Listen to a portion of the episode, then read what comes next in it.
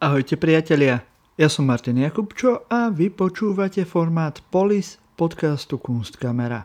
V poslednom čase sme sa mohli presvedčiť, že politika, či už tá vysoká alebo tá na komunálnej úrovni, má veľký dopad na kvalitu našej kultúry. Preto sme sa rozhodli, že si do nášho podcastu zavoláme zástupcov relevantných politických strán, aby sme sa ich spýtali, v akom stave je kultúrna politika na Slovensku, či má miesto politika v kultúre a či môžeme nájsť kultúru aj v politike.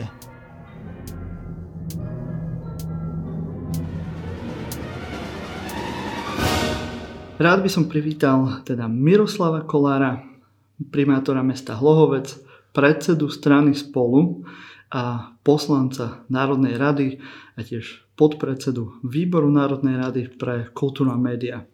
Je, zatiaľ je to všetko správne? Mm, nie. Nie? Mm, dobrý deň, pozdravujem bývalého podpredsedu, keďže už sa konečne koalícia uznesla, kam ma prevelia ako opozičného poslanca, takže ma pred mesiacom prevedli do výboru pre verejnú správu a regionálny rozvoj, čo zase nie som, že úplne mimo svojej témy, ale vlastne, Aha. že ja už formálne nemám s kultúrou nič spoločné. Aha, no výborne, takže myslím, že ste výborný kandidát na tento rozhovor, ale e, samozrejme tiež ste v minulosti pôsobil ako predseda rady STV alebo teda RTVS tiež ako výkonný riaditeľ Inštitútu pre verejné otázky a tiež ako generálny riaditeľ agentúry SITA. Takže myslím si, že v rámci tohto nášho formátu venovaného kultúre a politike a ich prepojeniu ste asi relevantný host. Vy sa považujete za odborníka na kultúru? Pozrite, ja som celý profesionálny život sa vedoval médiám a kultúre. Ako analytik som hodnotil vývoj v kultúre pre súhodné správy o stave spoločnosti v Inštitúte pre verejné otázky. Sedel som v nejakých poradných zboroch asi troch ministrov kultúry primárne pre tú mediálnu časť a pomáhal som písať nejaké programy politických strán v oblasti kultúry a, povedzme, že ako primátor sa snaží, alebo snažil som sa tých 7 rokov urobiť akoby z kultúry jednu z nosných tém akoby obnovy a rozvoja mesta, čiže nejaký názor na kultúru mám, že som odborník alebo nie, to v tejto chvíli asi aj skoro jedno. Čo sa týka tej kultúry, čo to pre vás znamená? Čo je to kultúra vo vašom ponímaní? Čo si predstavíte, keď sa, ako prvé, keď sa povie kultúra?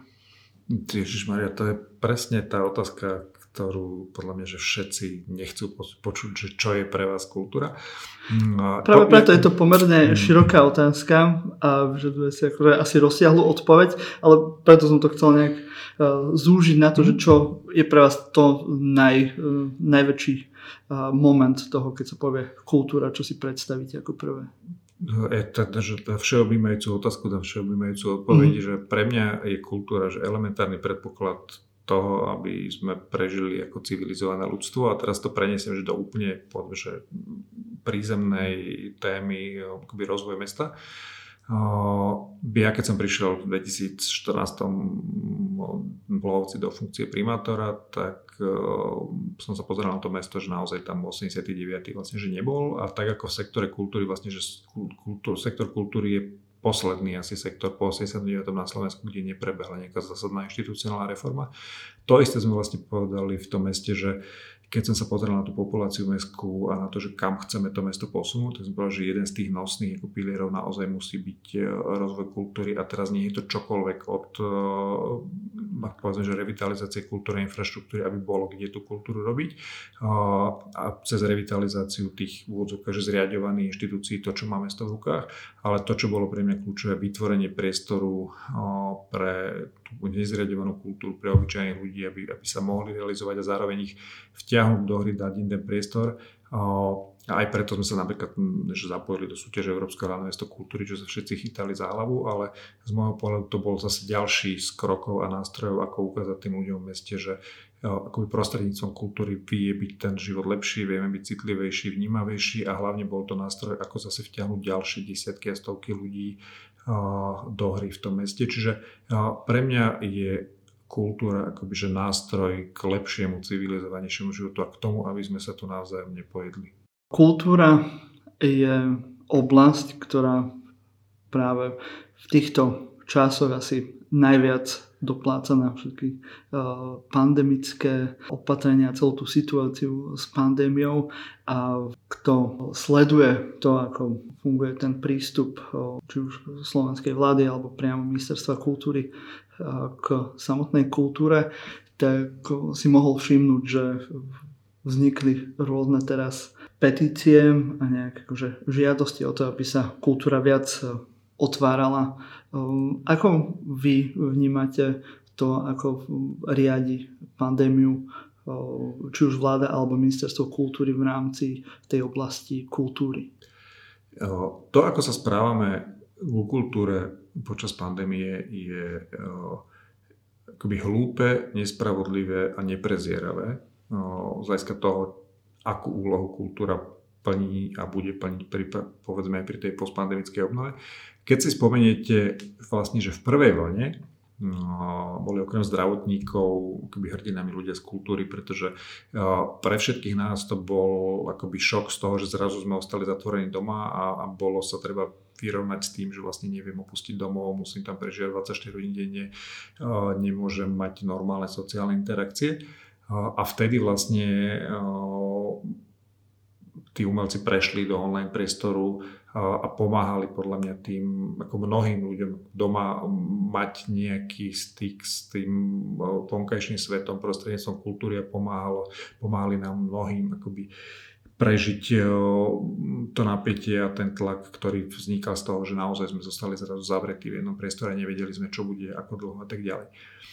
Práve preto by som očakával, že sa bude tá vládna elita, ktorej v tom čase som bol ja súčasťou, správať k tomu sektoru úplne inak.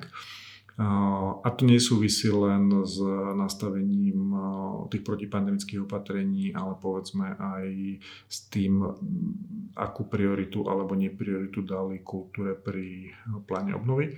A k tomu mám takú krátku story my sme naozaj na začiatku mali ambíciu a vnímali sme, že pani ministerka skrátka nebola vnímaná ako tá najsilnejšia figura z toho sektora. Všetci očakávali, že teraz konečne, keď znovu vládol, že príde nejaká naozaj výrazná osobnosť, ktorú ten sektor rešpektuje, ktorá bude mať dostatočný politický výtlak, aby sa pustila do zásadnej zmenky, lebo ako som povedal, že z môjho pohľadu ten kultúrny sektor naozaj je posledný, ktorý neprešiel nejakou zásadnejšou inštitucionálnou zmenou. OK, nestalo sa v, pri tých rokovaniach povolebných, bolo jasné, že mm, klasika, že kultúra je zase na chvoste, nikto nemal záujem a nakoniec to dopadlo tak, ako dopadlo. Naozaj je to, že ja osobne alebo ľudia okolo mňa mali na začiatku ambíciu pomôcť pani ministerke. Ja som na jednom z výborov vlastne navrhol uznesenie, ktoré prešlo, že desiatimi hlasmi z desiatich vrátane akoby opozičných.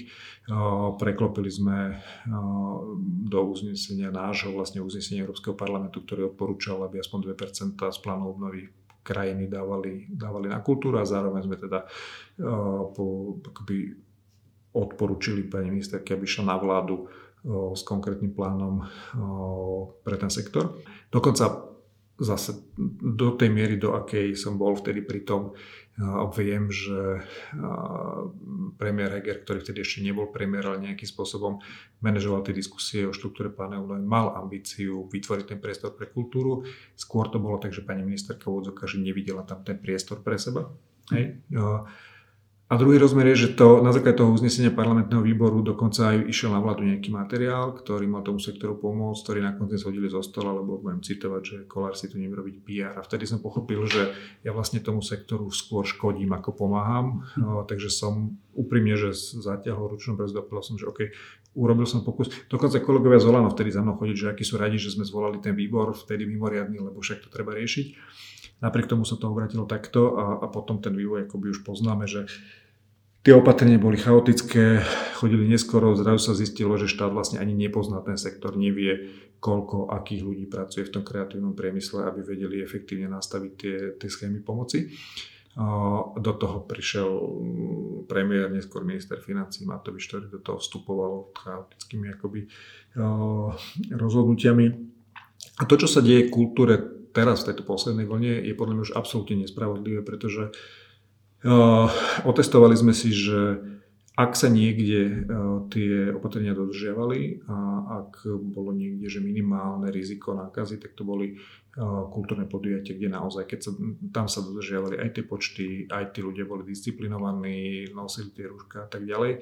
Čiže to, že dneska fungujú iné oblasti života a donedávna nefungovala kultúra, mm, je pre ten sektor vlastne zničujúce a naozaj, že sami si strieľame do kolena, pretože z toho sektora poodchádzalo mnoho ľudí, aj tých ľudí, ktorí sú za tým javiskom, ktorých není vidno, ale bez ktorých tí umelci jednoducho na tej predstene jednoducho, že nebudú fungovať. A tá obnova bude trvať, že podľa mňa, že 10 ročia. A ja som to povedal, že x krát a hovorím teraz, že ak tá postpandemická obnova spoločnosti nebude zároveň kultúrna, a nepovedal som to ja len ja, teda, že povedali to, že rozumnejší a významnejší ľudia, tak, e, tak sa to jednoducho nepodarí a to, čo sledujeme, to, to akože rozdelenie spoločnosti, to zosúrovenie tej komunikácie, tak bez kultúry to bude pokračovať. Čo považujete za povedzme najväčší problém práve teraz aktuálnych opatrení a čo by ste možno vy radi videli, aby, aby to bolo inak? No, najväčší problém je, že pani ministerka sa bojí toho sektora podľa mňa a nemá ten politický výtlak. Je, že to, ak, ak sledujem, lebo trošku sledujem tie skupiny aj, aj na Facebooku tých ľudí, ktorí vlastne prevzali tú komunikáciu za ten sektor s vládou a viem, že ten posledný týždeň, dva sa im podarilo vlastne preskočiť ministerku a, a našli partnera v, premiérovi Hegerovi. Na jednej strane som tomu rád, na druhej strane tam treba byť, takto uverím tomu, keď e, to priniesie konkrétne opatrenia, ktoré zlepšia situáciu toho sektora, pretože premiér Heger je veľmi dobrý komunikátor a teraz nemyslím to zlom, on má úprimnú snahu akoby hľadať tie riešenia. Nie vždy sa mu to podarí presadiť, aj keď je premiér. Čiže najväčší problém jednoducho bol, že sa stratilo strašne veľa času snahou komunikovať s ministerstvom, čo je úplne logické, lebo to je ten prirodzený partner, ale tá ministerka možno aj keby viac chcela, tak jednoducho ten je politický výtlak je taký, aký. Bolo to napokon vidno pri, tých, pri tej novej mediálnej legislatíve, pri tých kvótach hej, slovenskej hudby v rádiách. A ministerstvo išlo podľa mňa úplne, úplne legitimne, správne, aj v zmysle nejakých európskych štandardov a minister financí Matovič dupol, že nebude to a ministerka kultúry zrazila opätky a nebolo to. Čo má čo minister financí rozprávať do toho, aké budú kvóty slovenskej hudby v rádiách? Vedeli by ste nájsť nejaké akože dobré opatrenie alebo nejaký ten svetlý bod v riadení kultúry za posledné povedzme dva roky? Uh, na ministerstve kultúry, teda na Facebooku sa hlavne uh, ukazuje rozdávanie peňazí počas eh, týchto pandemických časov. Eh, ministerstvo deklaruje, koľko každému nejakému sektoru rozdali peniaze. Myslíte si, že toto môže byť ten hmm. pozitívny bod? V princípe, ja, akože ja som posledný ten, ktorý by hovoril, že to ministerstvo že nič nespravilo, alebo že všetky opatrenia boli zlé naozaj povedzme, ten fond na podporu umenia sa snažil nejakým spôsobom fungovať, snažil sa komunikovať aj s tými žiadateľmi, rozširovať tie kapacity, aby sa ľahšie dostali k tým, k tým zdrojom. Samozrejme, že to postihovalo len časť a malú časť tých ľudí výkonných v tej kultúre. Sú na tom ministerstve stále šikovní ľudia, aj štátni tajomník, ktorí povedzme pri príprave tej mediálnej legislatívy, že sú to ľudia, ktorí naozaj že 10 ročia sa tomu venujú a, a myslím, si, myslím si teda za seba, že to, čo vychádza vlastne z ministerstva, že akoby má kvalitu a relevanciu otázka je, že v akej podobe to nakoniec prejde, prejde parlamentom. Uh, viete, problém akékoľvek politické funkcie a minister kultúry zvlášť, keďže to je veľmi akoby, citlivé prostredie a, a viem to posúdiť, lebo som povedzme, že robil v tej telke a mal som tam tú možnosť pokúšať sa vysvetliť tomu kreatívnemu a emocionálnejšiemu a teraz nemyslím to v zlom prostrediu, racionálne limity toho, čo sa dá a čo sa nedá. A tým, že som chvíľu, chvíľu riadil aj povedzme tú tlačovú agentúru, kde sme mali nejakých 150 novinárov, čiže e, je to veľmi zložité prostredie aj v nekrízových časoch na komunikáciu nejakých zásadných zmien a tam to stojí a padá na dôvere. pokiaľ jednoducho máte tú dôveru, tak je šanca aj presadiť nejaké zásadnejšie zmeny vo chvíli, keď nemáte dôveru toho prostredia, tak neurobíte nič, aj keby ste akoby, že mali ten najlepší úmysel. A, a bohužiaľ pani ministerka strátila tú dôveru vlastne hneď v úvode, respektíve ona už nastupovala so s veľmi zlou pozíciou, e, ale ešte stále na tom začiatku naozaj aj to prostredie jej dávalo akoby šancu, e, aby sa stala ich zástupkyňou ale už to nevyužila. Čiže v tejto chvíli je možno to hodnotenie ministerstva kultúry do istej miery nespravodlivé, že nie všetko, čo na tom ministerstve sa deje, mm. je zlé, ale jednoducho prebíja to ten dojem z ministerky a z toho, ako si to prostredie a opravnenie myslí, že to, to ministerstvo akoby nechalo v štichu. A, a potom sú také drobnosti typu, keď tie, tie vládne strany akoby ukazujú, ako pohrdajú tým ministerstvom, že ja mm. neviem, zmenia sa pomery v mojej bývalej materskej strane za ľudí, tak jednoducho štátnu tajomničku, ktorá bola nespochybniteľnou odborníčkou pani Gumanová v tej oblasti že menšinovej, rómskej a tak ďalej v čerpaní fondov. No, vymenia za pani Leščakovú, ktorá s kultúrou no, má asi toľko spoločné ako ja so železničnou dopravou. Čiže No, potom jednoducho to hodnotenie je, že ten prohľad je, že a priorne zlý, aj keď netvrdím, že 100% toho je zlé, alebo že neurobili nič z toho, čo mali v pláne. Mm. Naozaj prišlo do nespravodlivého času v tom mysle, že, že tá pandémia zbúrala všetko. Ale je pravda, že v tej kľúčovej, eh, v kľúčovej veci jednoducho eh, bola slabá. Mm-hmm. Aj historicky je ten vzťah medzi zástupcami kultúry a ministrom kultúry je, vždy nejak, eh, povedzme, neúplne vrúcný ten vzťah. Čo by ste urobili vy na zlepšenie, alebo čo si predstavujete, že čo by bolo dobre urobiť na zlepšenie práve vzťahu medzi tými zástupcami tej kultúry a ministerstvom kultúry ako inštitúciou alebo samotným ministrom kultúry? Mm je rozdiel, či sa bavíme o súčasnej situácii alebo akože v teoretickej rovine. V súčasnej situácii je to v podstate že nezachrániteľné v tomto personálnom nastavení a dokonca si myslím, ako poznám mojich ex-kolegov, tak je to v podstate že nezachrániteľné, pretože keby povedzme, že Oľano malo v talóne silnú a váženú osobnosť, e, tak by ju tam bolo dalo. Uh-huh. Keby sme si vytvorili hypotetickú nejakú situáciu, že vy by ste sa teraz stal ministrom kultúry, tak e, čo by ste ako prvé urobili na nejaké zlepšenie práve komunikácie alebo vzťahu so zástupcami z kultúry. Ministerka deklaruje, že sa stretáva so zástupcami kultúry. Ja myslím, nedávno mala takéto rokovanie a bolo, bola z toho aj tlačovka taká v celku um, nič nehovoriaca o, tom, že spolu komunikujú.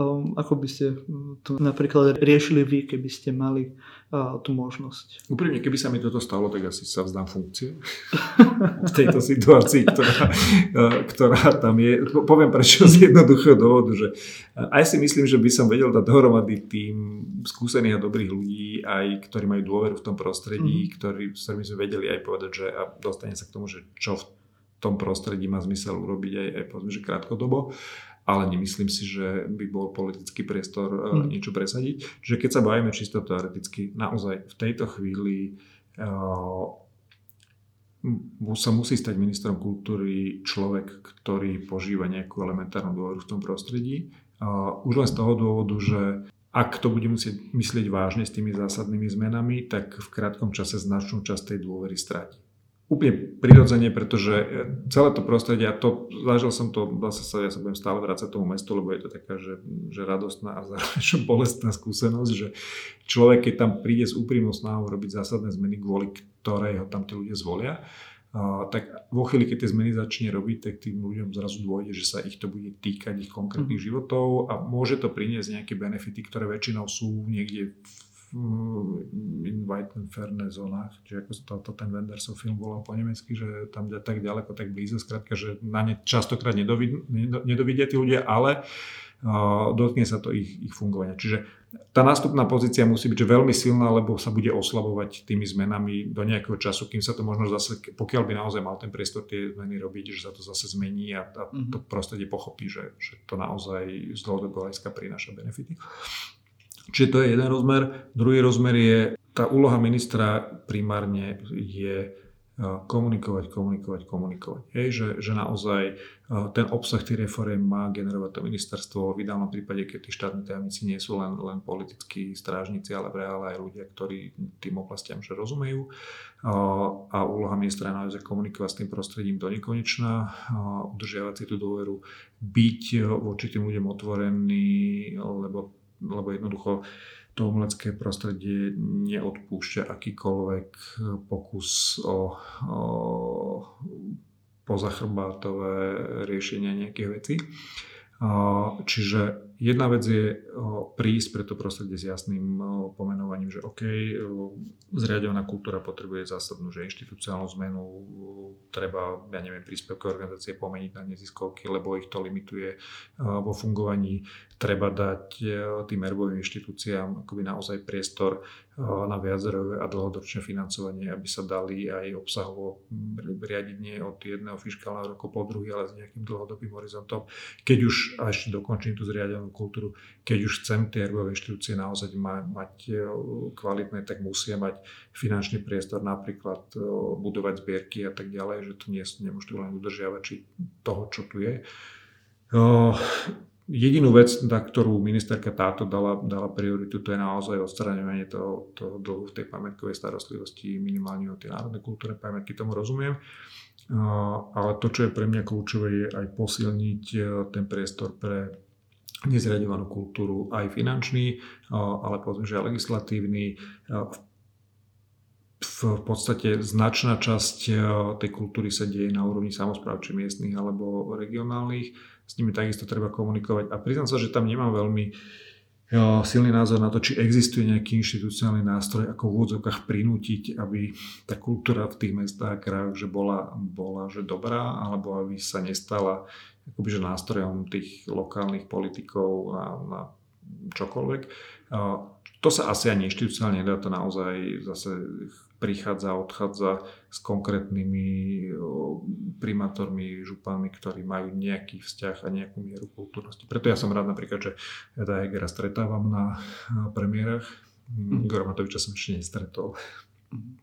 Ja len pripomínam, že aj na tých úrovni miest, že nielen od tých primátorov a a starostov, predstaviteľov krajov, ale aj od tých samotných e, zamestnancov mestských úradov, ktorí často práve sú tí ľudia, ktorí tú kultúru držia, aspoň teda z mojej skúsenosti. Mm. Takže e, často to stojí a pada na, na jednom človeku, ktorý to tam Na tej lokálnej úrovni to nie je iné ako na tej celoštátnej. Mm. Teraz povedzme si otvorenie Keby ste dnes spravili preskum verejnej mienky a opýtate sa ľudí, že do aké miery potrebujú kultúru k prežitiu, by ma celkom zaujímali tie výsledky. A zaujímalo ma napríklad porovnanie s časom pred e, pandémiou, počas pandémie a teraz a mhm. obávam sa, že to naozaj bude že veľmi, veľmi marginálne. Čiže tak ako to závisí od toho, že či povedzme e, premiér je kultúrny človek, či je dobrý minister kultúry, tak to závisí od, od tej politickej reprezentácie na tých nižších úrovniach akú úlohu tej kultúre dajú a či to bude len nástroj na no, pokleslú kultúru, ktorá im umožní byť zvolený nejakým typom ľudí alebo má ambíciu prostredníctvom tej kultúry nejakým spôsobom aj ťahať dopredu tú komunitu. Mm-hmm. Samotná inštitúcia ministerstva kultúry nebola jedna z, z prvých inštitúcií alebo um, nejakých ministerstiev, ktoré boli vytvorené uh, historicky v Československu, ale bola vytvorená až neskôr. Prvým ministrom bol Miroslav Válek. Nejakým spôsobom to fungovalo uh, aj predtým. Potrebujeme dnes ministerstvo kultúry, aby fungovala kultúra? Uh, poviem to inak.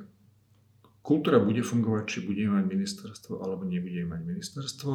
Uh, uh, ministerstvo môže akurát pomôcť tomu, aby jednak fungovalo lepšie, aby sa povedzme, že štát staral o tie svoje akoby, že zriadované inštitúcie a povedzme tú infraštruktúru, ktorá, ktorá je v rukách štátu alebo ním zriadovaných inštitúcií.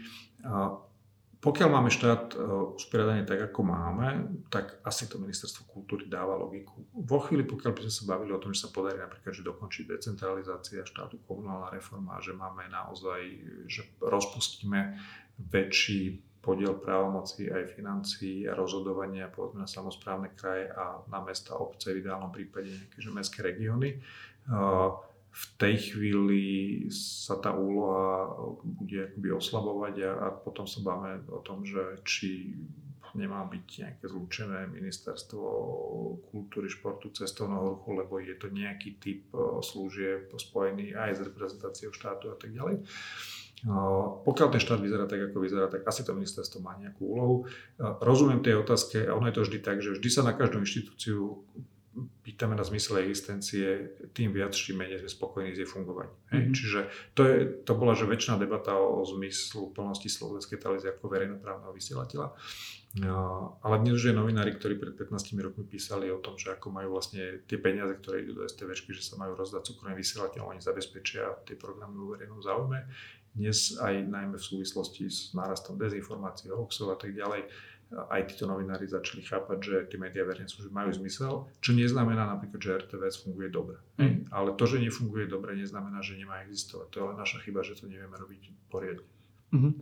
A čo sa týka tej formy ministerstva kultúry, aké je dnes, má pomerne širokú paletu pôsobností. Je tam samotné umenie a kreativita, je tam kultúrne dedictvo, média, e, audiovizuálne, e, či už právo alebo samotná audiovízia. E, sú tam cirkvy, náboženské spoločnosti a tiež aj štátny jazyk, národnostné menšiny, to je tiež v pôsobnosti Ministerstva kultúry a ešte aj medzinárodná spolupráca teda v rámci tej kultúry. Je to efektívne, takáto skladba pomerne tak, akože, rôznorodých oblasti, ktorým sa má venovať takéto ministerstvo kultúry? V podstate všetko, čo ste, takmer všetko, čo ste vymenovali, je nejakým spôsobom súčasťou starostlivosti o, o kultúrne prostredie, alebo kultúrno-kreatívny priemysel, o umenie ako také, o jazyk, ktorý, ktorý je súčasťou kultúry národa. Pokiaľ ide o menšiny, to ministerstvo rieši kultúru národnostných menšín. Áno, otázka je, že či cirkvy vlastne tam majú byť, ako podľa mňa to je taká téma, že to kľudne môže byť sedieť niekým na úrade vlády. Tá medzinárodná prezentácia, sa o tom bavili veľa, viem si živo predstaviť, že to bude zastrešovať ministerstvo zahraničných vecí, hej? ale v princípe, povedzme aj to audiovizuálne prostredie patrí vlastne do, do toho sektora. To znamená, že pokiaľ, pokiaľ to ministerstvo máme, tak ja chápem, že je to akoby široké, široký ten záber, ale veľa vecí akoby na odstrinutie v tejto chvíli tam nevidím. Je to len otázka mm, efektívneho nastavenia toho ministerstva a akoby obsadenia tými, tými úradníkmi. A to zase súvisí s tým, že akú vážnosť tomu jednoducho prikladá tá politická reprezentácia a aký typ, aká kvalita ľudí má záujem vlastne robiť pre ten štát na tom ministerstve pre tú kultúru. I boli obdobia, kedy naozaj sa ukázalo, že je priestor na zásadné zmeny, vtedy povedzme aj ľudia z toho prostredia šikovní jednoducho opustili na čas toho prostredia a išli v do tej verejnej služby akoby urobiť tú zmenu Hej. A potom sú obdobia, kedy tam idú ľudia len preto, lebo je fajn robiť na ministerstve bez ambície čokoľvek meniť, lebo sa to od nich neočakáva. Mm. A potom sa otvárajú otázky, či to má byť takto široké a na čo ho máme a tak ďalej. Mm. Už aj pri tomto rozhovore ste niekoľkokrát spomenuli, že ministerstvo kultúry neprešlo nejakou zásadnou zmenou od vzniku Slovenskej republiky. Máte predstavu, že akým spôsobom by sa malo reformovať ministerstvo kultúry? Ja som ani nehovoril tak, že neprešiel ministerstvo kultúry zásadnou zmenou, ale že sektor kultúry neprešiel ako inštitucionálne akože zásadnou zmenou a v princípe drvá väčšina veci funguje v takom nastavení, ako mm-hmm. fungovali začiatkom 90. rokov. Čiže a už som, už som to okrajovo naznačil, že naozaj keď sa bavíme o tej zriadovanej kultúre, poďme sa baviť o, o právnej forme fungovania tých o, inštitúcií, ktorá umožnia o, povedzme, že väčší rozvoj, lebo dneska sa v podstate ako príspevok všetci motajú niekde na hranici akoby prežitia a žobrania o peniaze a vlastne to limituje ich, ich vlastne aj naplňanie zmyslu ich činností. Ako taká šanca na, na dobrý pilotný projekt bol napríklad teraz pri tej nešťastnej debate o tej delimitácii toho múzea SMP v Bystrici, kedy a myslím, že Zora Javrová to navrhovala, že dobre, však spravte z tohto pilot a spravte z tohto, z toho neziskovku, nech sú zriadovateľmi Ministerstvo kultúry a Ministerstvo obrany, môže to fungovať iným spôsobom. O, nie je tam, tam vôľa ani, ani len toto vyskúšať ako pilotný projekt, lebo ono zase tie zmeny inštitucionálne dobre že nerobiť to zase, že sekerová nožom, ale že vyskúšať si na pilotoch, ako to mm. môže fungovať. To bol, bol ideálny priestor, len nie je akoby, že vôľa a pochopenie. Hej. Ako, Čiže... Keď sme pri tom múzeu SMP, ako vnímate tú zmenu práve zriadovateľa? Mnohí uh, ľudia z kultúrneho sektora to kritizujú, lebo predsa len je to také diskutabilné uh, rozhodnutie práve zmeny zriadovateľia od uh, ministerstva kultúry na ministerstvo obrany, aj keď je to predsa len Múzeum Slovenského národného povstania, tak stále je to múzeum. Myslíte si, že to môže nejako pomôcť tomu múzeu? Ja, takto, to je závisí od toho, že kto má aký názor a prístup k mm, tomu, čo majú robiť pamäťové inštitúcie tohto typu a, a keď sa máme baviť o tom, že o, vlastne budeme sa pozerať na o, nie ten charakter činnosti, ale na, na obsah, akomu sa venuje a podľa toho ich budeme priraďovať akoby, že zriadovateľov, tak to sa mi zdá, že absurdné.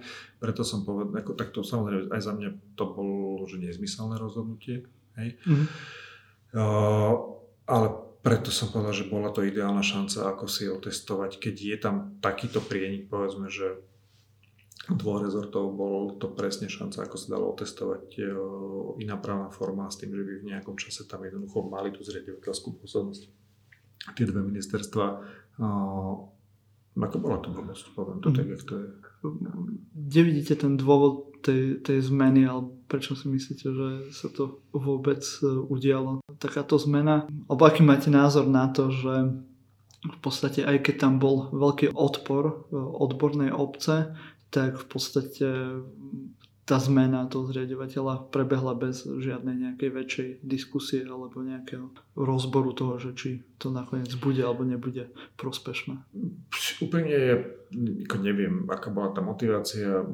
OK, môžem čítať ich argumenty, ja im celkom akoby, že nerozumiem. Ak bolo treba vymeniť riaditeľa, dalo sa to riešiť aj iným spôsobom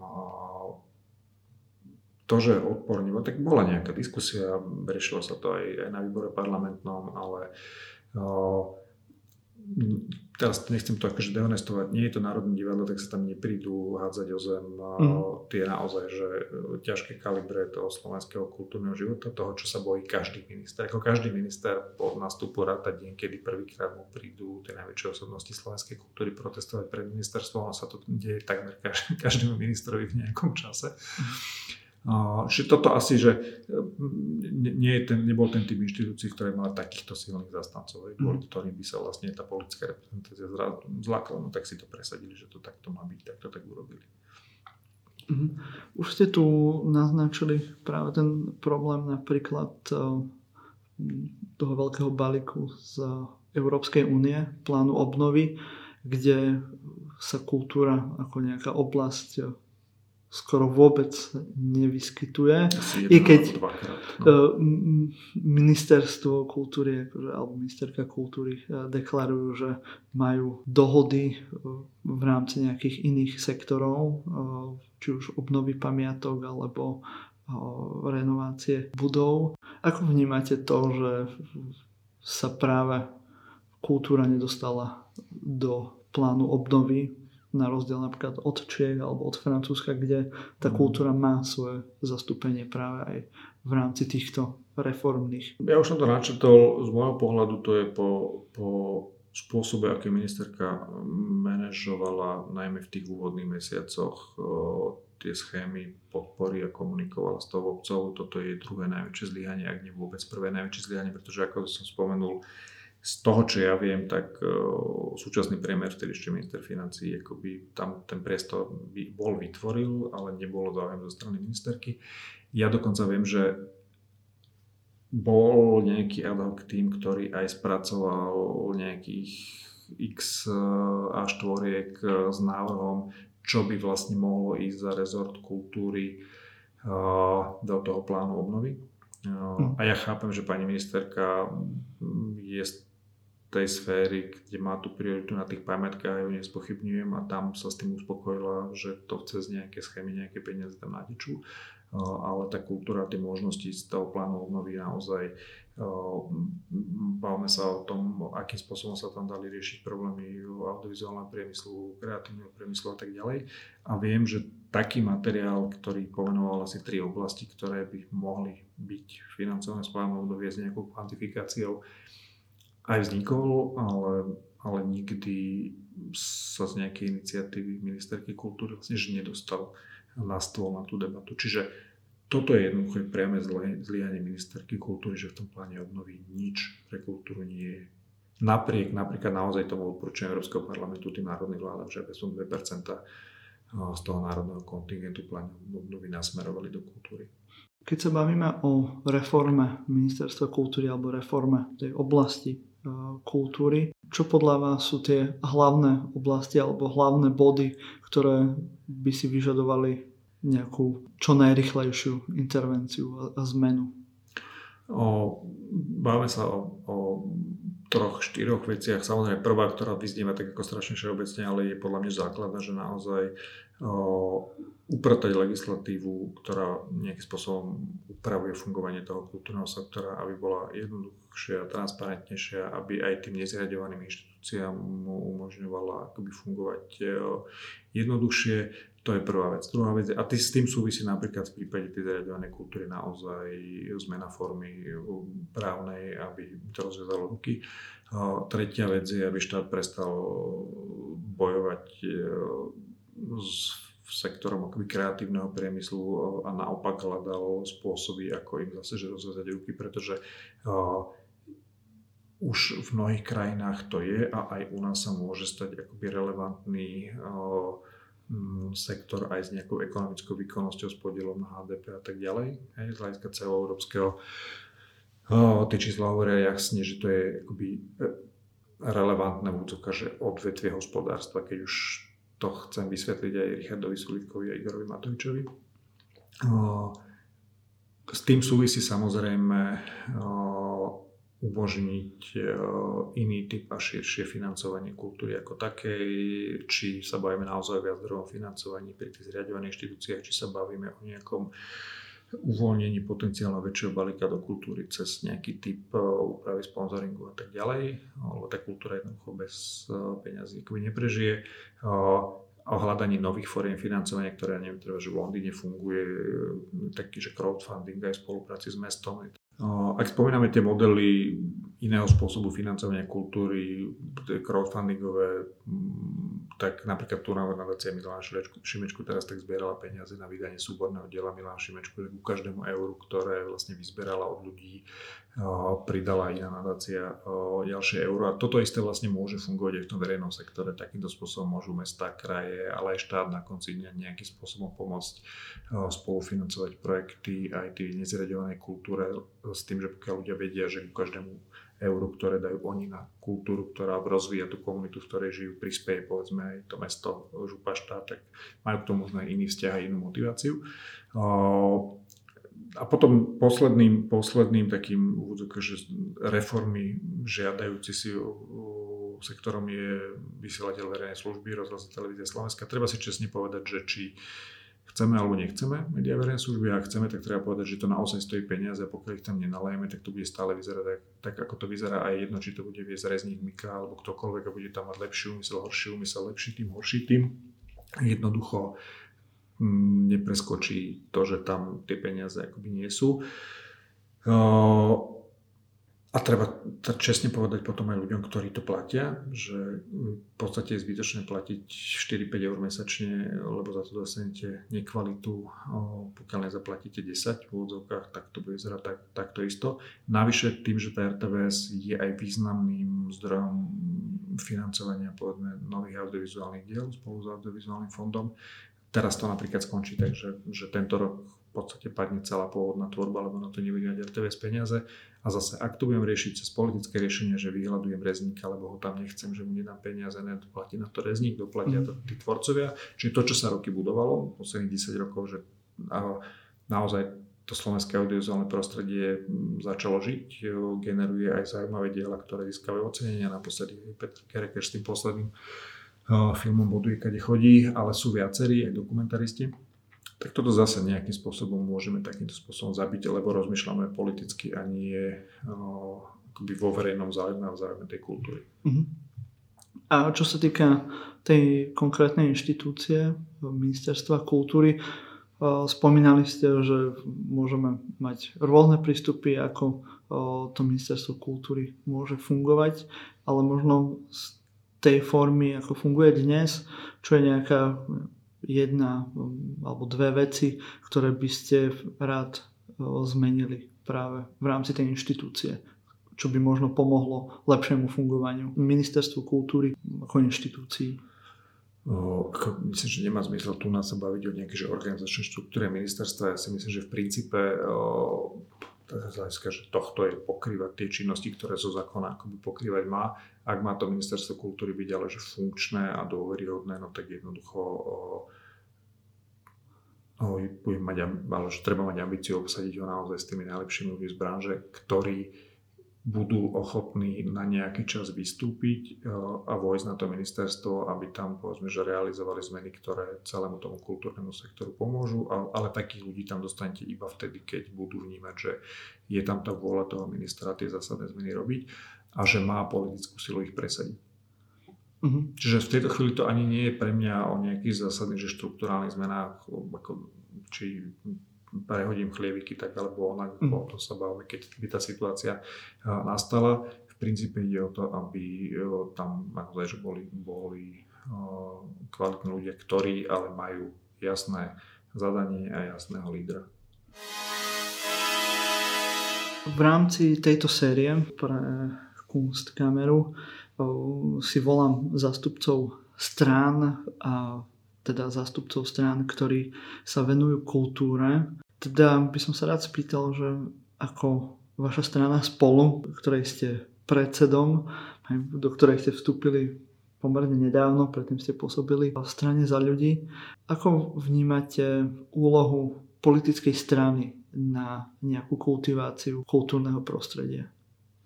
No, teraz, že za nás a pre nás je to tak, že úloha politických strán pri kultivácii akoby toho kultúrneho sektora je tá, že budú do toho prostredia vnášať čo najmenej politiky, že tie riešenia akoby, že odideologizujú celý ten sektor a celý, celé povedzme to legislatívne prostredie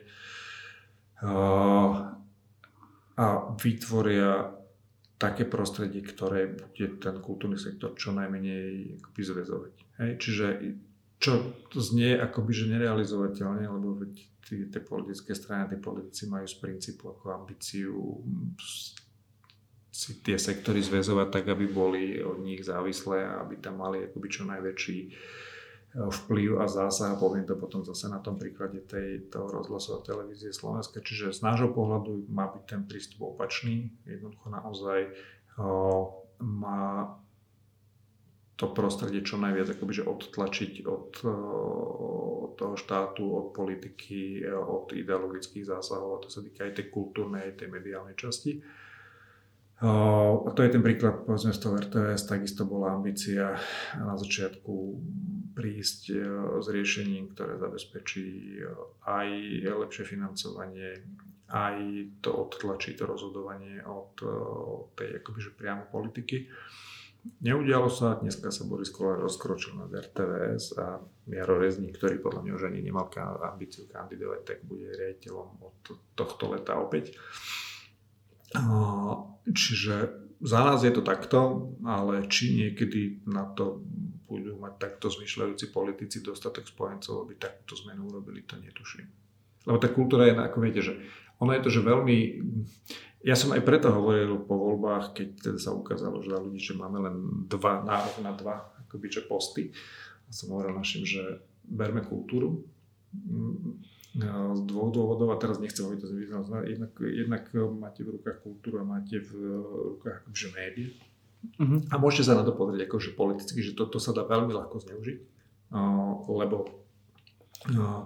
si budete kupovať v úvodzovkách ten typ ľudí v tom kultúrnom prostredí, ktorých potom využijete v nejakej politickej prezentácii, aby ste lepšie zasiahli tú svoju celú skupinu a, a teraz sa nechcem vrácať do čas HZD za ministra Hudeca, lebo to dopadlo tak, že nakoniec kabatom na hlave musel utekať z ministerstva pred, pred mm-hmm. tými ľuďmi z Národného divadla. A druhý rozmer je, že máte akoby možnosť ovplyvňovať to fungovanie tých médií. A teraz môžete to urobiť zase, že politicky to znásilníte a použijete tie médiá nejakým spôsobom, aj keď dneska si myslím, že už nie sú tie časy, kedy to, že ste znásilnili slovenskú televíziu vám nejakým zásadným spôsobom akože zlomilo voľby. Skôr môžete získať na svoju stranu tie médiá v tom, že jednoducho vytvoríte pre nich férové prostredie, v ktorom sa dá normálne podnikať a zároveň viete zaregulovať to, že tí, ktorí aj tie nové formy mediálne využívajú na zneužívanie, šírenie hoaxov a tak ďalej, tak tam môžete získať pozitívnejšiu spätnú väzbu. Ale nebola vôľa. Mhm. Do volieb je pravdepodobne ešte ďaleko, ale vytvárate si aj nejakú víziu pre kultúru vo vašej strane? Budem teraz úprimný práve, pretože je do volieb ďaleko. Sme v roku 2022, kedy je úplne jasný, doviditeľný politický horizont voľby do miestnych a regionálnych samozpráv. To si myslím, že pre všetky strany v tejto chvíli je absolútna priorita a keď budú mať strany za sebou tieto voľby, tak vtedy si sadnú a začnú riešiť programové priority pre parlamentné voľby, lebo na to bude ten mm. rok. A teraz úplne, že pokiaľ povedzme, že strana našej veľkosti nášho typu má efektívne vynakladať akoby energiu a personálne zázemie, tak mm. nemá zmysel 2 až 4 roka pred voľbami teraz robiť že nejaké zásadné programové konferencie a podobne. Navyše my sme strana, povedzme, že s bohatým programom, pretože či už to bolo, že rekonštrukcia štátu, alebo to, že ten bod zlomu, ktorý vznikal vlastne v spolupráci ešte spolu s Progresívnym Slovenskom, najvyššie povedzme, že ja som sa podielal na programe v tejto oblasti strane za ľudí, čiže vlastne my ten základ máme a tým, že, a poviem to ešte inak, ja sa motám okolo písania nejakých stratégií pre rozvoj kultúry že 20 rokov, hej, a, mm. stále sa o to, okolo toho motá skupina tých istých pár desiatok ľudí, ktorí sa snažia to pomôcť naformulovať že všetkým príčetným politickým stranám. Čiže mm. to prostredie vygenerovalo jasné riešenia pre ten sektor, ktoré sa môžu v čase nejakým spôsobom vyvíjať, lebo sa vyvíja ten sektor, situácia, európske pravidlá a tak ďalej, ale tam v princípe, že nič že zásadné, ako by sa v tejto chvíli nedá vymysleť, že tie programy pre tú kultúru sú napísané už 30 krát, mm. len v tejto chvíli treba uh, treba presvedčiť, že politicky relevantné strany, ktoré naozaj že rozdávajú karty, aby sa pre nich stala tá kultúra téma. A z môjho pohľadu je akoby úprimne, že kultúra je z môjho pohľadu že premiérska téma, pretože pokiaľ to nebude téma, ktorú bude tlačiť premiér a ktorá pokiaľ bude jasné, že, že z tej politickej špičky ide signál, že tá kultúra je oblasť spoločnosti, bez ktorej jednoducho, to, čo som povedal, tá obnova krajiny jednoducho nebude, že trvalo že udržateľná, pretože sa tu navzájom že povražíme v úvodzovkách teraz akoby uh, nadnesenie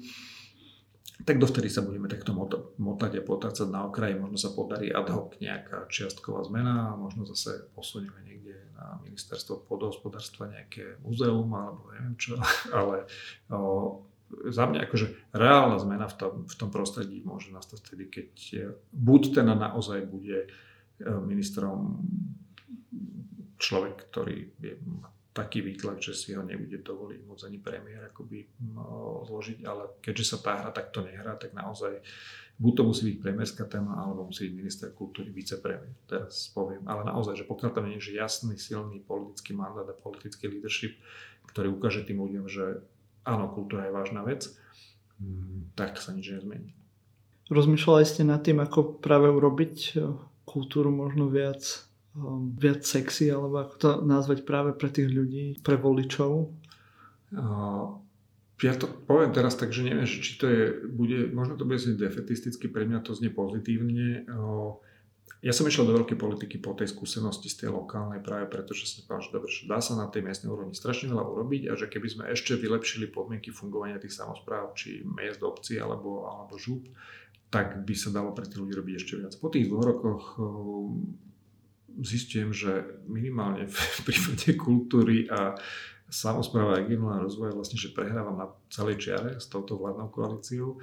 Takže ja sa v podstate, mm, nie že vraciam, však ja som tam furt e, dolu do toho mesta a hovorím, že v tejto chvíli má najväčší zmysel robiť tú kultúru tam, kde v tejto chvíli to môžete robiť a pokúsiť sa ukázať tým ľuďom aspoň tam dolu, kde, kde teda máte tú, tú možnosť, e, že tú kultúru v živote potrebujú. A neviete ľuďom prikázať, že a teraz budeš kultúrny človek a budeš sem chodiť, ale treba im e, akoby vytvoriť ten priestor. A teraz ten priestor je naozaj, že to, to je že mnohovrstevná tá vec. Prvá vec, akoby v prvom kole, že potrebujú tú kultúrnu ponuku, že mať dispozície, aby si mohli vybrať. Hej. Čiže tým pádom musí byť široká. Iba keď sa pýtali, že ako ich urobí, ako urobí tú kultúru, akoby že sexy. To je presne tá debata, že uh, my sme povedzme napríklad do takého okresného mesta ako Hlavec naozaj, že, že doviedli aj takú tú, že vysokú kultúru, robíme rezidencie, dotiahli sme, dotiahli sme um, akoby španielských tanečníkov flamenga, ktorí u nás boli na rezidenčnom pobyte, potom tam ukázali niečo a tak ďalej.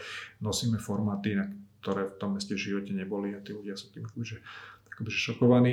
Na druhej strane im musíte dať aj tú, aj nech že nižšiu kultúru, ale tú cez ktorú sú schopní to vnímať, pretože čas z nich potom viete dostať povedzme aj na tie akoby náročnejšie podujatia a tak ďalej. To je taká tá väčšiná debata, že jo, v prípade napríklad, že vážnej hudby, keď spravím nejaký že jesenný cyklus, máme Hlovčana, ktorý je solista Slovenskej filharmonie, že či tam bude hrať iba on, alebo či tam, tak ako sú popularizátori vedy, tak sú aj popularizátori že vážnej hudby. A teraz otázka, mm. že je to už gíč, nie je to gíč, je to akceptovateľná cena za to, že uh, ja mám v meste, že 600 detí v základnej umeleckej škole a, preto nechápem, prečo mi na cyklus koncertov vážne vychodí 20 ľudí. Hej, teoreticky tam všetci mali byť. No keď to spravíme cez, a nebudem teraz menovať, aby som sa nedotkol niektorých, tak ja ich volám, že popularizátorov vážnej hudby, tak mi tam príde 200 ľudí. Hej, no ale potom už na tie ostatné koncerty príde 40-50. Že, áno, že je to ťažká cesta, ale pokiaľ tí ľudia tú ponuku nedostanú, pokiaľ nedostanú tí ľudia v samotnom meste, ktorí majú tej kultúre blízko priestor, sami si veci organizovať, čiže na to zase máme nejaké dotačné schémy mesta, kde jednoducho majú ten priestor. My povedzme sa snažíme zrekonštruovať tú kultúrnu infraštruktúru, aby to mali kde robiť. A, ako musíte to robiť v rôznych prostrediach, rôzne žánre, dobre to komunikovať a musí to byť, že kontinuálne trvalé. Nemôže to byť, že dobre, tak teraz to jednému primátorovi sa páči, je to priorita, tak to bude robiť 4 roky a potom skončí. Ako, pokiaľ to nebude trvať, že 10 ročia, tak to nejako zásadne tých ľudí k tomu nenavedie. Už ste to párkrát naznačili, ale aký je podľa vás vzťah Slovákov ku kultúre, keby ste to mali nejak akože zadefinovať? A zmenil sa ten vzťah počas pandémie? Že ten, bol ten vzťah iný pred pandémiou, ako je napríklad dnes? Uh, Keďže som človek dát, nechcem paušalizovať, lebo nemám dáta, preto som spomenul, že mňa celkom zaujímalo prieskúmať nejaké porovnanie, mm-hmm. že ako ľudia vnímali kultúru pred pandémiou, po prvej vlne, ako ju vnímajú teraz. Mm-hmm. A, a tým, že ja žijem, ako povedzme zase, že z tohto pohľadu, že v nejakej bubline, tak si myslím, že uh, Veď ono je to tak, že keď sa ľuďom ťažko žije, tak väčšinou tá kultúra ide prvá vlastne že do úzadia. Keď sa pozriete aj na tie povedzme, že spotrebný koš domácnosti, tak ako náhle je tam nejaký tlak e, na nižšie príjmy, vyššie výdavky, no tak e, výdavky na kultúru, rekreáciu sa škrtajú ako prvé. Čo asi bude tak aj teraz. Na druhej strane e, tá pandémia spôsobila že sa veľa číta, tá pandémia spôsobila, že si ľudia oveľa viac predplatili rôzne platené služby, televízne, hudobné a tak ďalej. aj to je kultúra. Hej. Môžem ja síce hovoriť, že čo si z tej ponuky vyberú. Jednoducho je to nejaký spôsob akoby konzumovania tej kultúry umenia. Áno, keď sa bavíme o tom, že fyzicky sa jednoducho nedalo chodiť na predstavenia, na divadelné, do kina, na koncerty, že áno, tam bola, bola komplikácia. Čiže ja si myslím, že značná, tá pandémia ukázala, že značná časť tej spoločnosti kultúru potrebuje. Ak sa opýtate, či to je dostatočná časť spoločnosti na to, aby to nejakým zásadným spôsobom ovplyvnilo nejakú že súdržnosť tej spoločnosti, spôsob, akým spolu jednáme a komunikujeme, no nie je. Hej, otázka je, že či niekedy to tak bolo. Uh, za mňa je, len poviem, že každý ďalší človek, ktorý pochopí, že bez kultúry sa nedá, akože ľudstvo neprežije, o čom som jedno, že hlboko presvedčený, ďaká za ňa. Mm-hmm. Myslíte si, že politika má aktívne vstupovať do toho, ako vyzerá kultúra v spoločnosti alebo v štáte, alebo skôr má len udržiavať a nejak akože prerozdeľovať o, zdroje? Vo chvíli, keď prerozdeľuje zdroje, už aktívne vstupuje. Mm. Hej? Okay. Čiže ja som človek, ktorý hovorí, že nechajme ľudí žiť životy tam, kde nepotrebujú pomoc štátu, pomôžme im tam, kde sami nie, nevedia žiť dôstojné životy nie z vlastnej viny a postaráme sa o to, aby fungovali tie elementárne inštitúcie štátu od zabezpečenia bezpečnosti, poriadku, fungovanie zdravotníctva, sociálnych vecí. Čiže tá kultúra nie je priestor, kde by štát mal organizovať to, že mm. že ako sa budeme zabávať, ako budeme, akú kultúru máme prijímať a tak ďalej. To je presne ten priestor, kde ten štát má vytvoriť prostredie. A teraz máme sa o tom, že legislatívne, že fyzické v prípade tej infraštruktúry, ktorá jednoducho z rôznych dôvodov skončila v rukách štátu. Hej. Zase povedzme si otvorene, to zase nie je veľká časť tej štruktúry. Keď sa napríklad bavíme, spomínal som tie národné kultúrne pamiatky a tam ten modernizačný dlh je na 5,5 miliardy vyčlenený, ale z nich štát vlastne 10%, hej, že štvrtinu vlastne samozprávy, štvrtinu církvy a asi tretinu súkromní vlastníci. Čo naopak má vytvoriť prostredie, aby aj tí napríklad ostatní vlastníci tej infraštruktúry pardon, mali priestor aj z verejných zdrojov ju dostať do štádia, kde môže byť priestorom na poskytovanie kultúry, na nejaký regionálny rozvoj a tak ďalej. Čiže štát má v tejto chvíli a v oblasti kultúry, a teraz či to je už úroveň centrálnej vlády alebo povedzme tých samozpráv, majú primárne vytvoriť prostredie a podmienky. Nemajú nevyhnutne organizovať a určovať, akým spôsobom má tá kultúra vyzerať. Mm-hmm. Ako vnímate vzťah zástupcov kultúry, samotnej nejakej organizácie kultúry ako takej e, všeobecnej situácii v, na Slovensku, keďže vidíme, že až keď sa to dostane do nejakého veľmi neúnosného bodu, tak vtedy sa začnú zastupcovia kultúry ozývať. E, často to nie je nejaká kontinuálna komunikácia alebo kontinuálny tlak. A aj každá tá časť tej sféry e, kultúry vyžaduje e, niečo iné, e, či už od štátu alebo od spoločnosti. Na niektorých aj tá pandémia dopadla viac, na niektorých menej, ale často práve nevidíme nejak akože tých zástupcov kultúry, aby sa možno sami aktívne zapájali do veci verejných a do organizovaní e, týchto inštitúcií? To má dva, tri rozmery. Prvý rozmer je, že je úplne prirodzené, že e, pokiaľ viete existovať a aj keď to prostredie nie je ideálne, ale nájdete si ňom ten priestor na existenciu, tak radšej venujete energiu tomu, že, že robíte tú kultúru, to umenie, organizujete, performujete a tak ďalej a neriešite e, systémové podmienky fungovania. Hej? Lebo to je pre každého zmysluplnejšie vynaložená energia.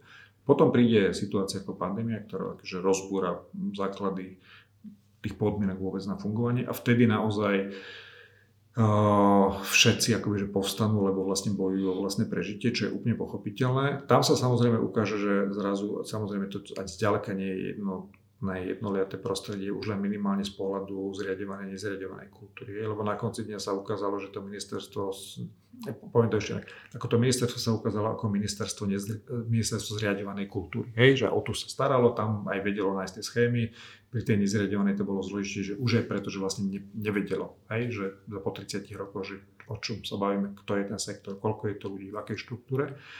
No, čiže tam sa veľmi rýchlo zase aj trošku mm, nestretávajú tie záujmy jednotlivých častí. Mm, a toto prostredie umelecké nikdy nebude jak oz že majú jednotný záujem a jednotná odborová organizácia, čiže tam je zložité vlastne udržať ten kontinuálny tlak e, na, na tých politikov, aby urobili tie systémové zmeny. Hej.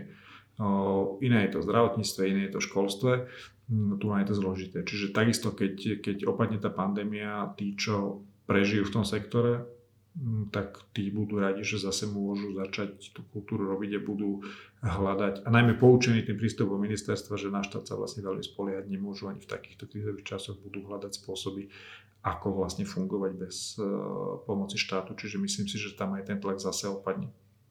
Mm-hmm. Tak Myslím, že sme vyčerpali všetky moje otázky.